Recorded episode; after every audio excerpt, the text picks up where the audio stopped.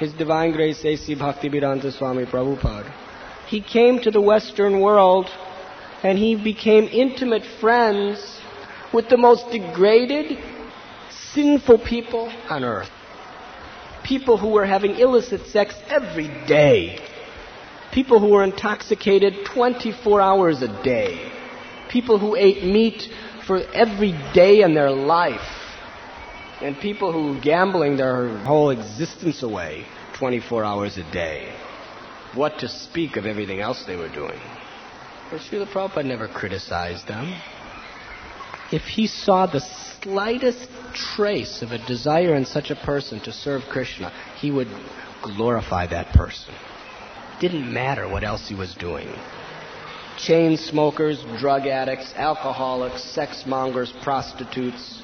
If he saw the slightest inclination for them to even want to try to have kirtan with him, he would think, oh, this person is very great. He wants to chant the holy names. And if someone said, but what about all these other defects? Prabhupada would say, he wants to chant the holy names. What else matters? What to speak of someone who's chanting the holy names with a vow? And it was only because of this infinite forgiveness that Srila Prabhupada was able to change people's hearts and spread the glories of the holy name all over the world. Unless we begin to acquire this quality, we cannot really be preachers. We cannot really effectively preach on behalf of our spiritual master. The devotee of the Lord is the well wisher of everyone. This is the quality of the great souls. It is only this quality that gives the people of this world hope for spiritual life.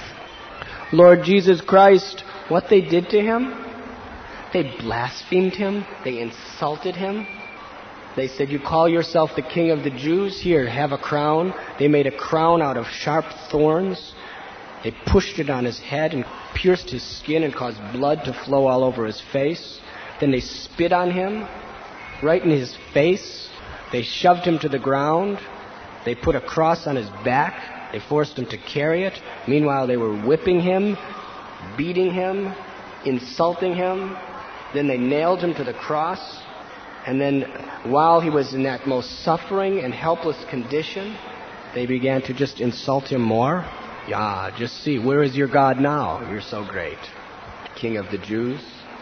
And Jesus, with tears in his eyes, not for his own suffering, but for them, tears of sympathy for them, he looked up to the heavens and he prayed to God, O Father in heaven, Forgive them.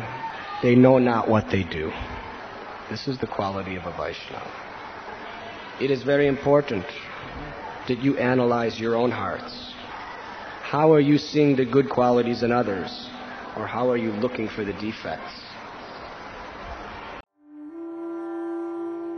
You were listening to Radhanath Swami on devotionalnectar.com.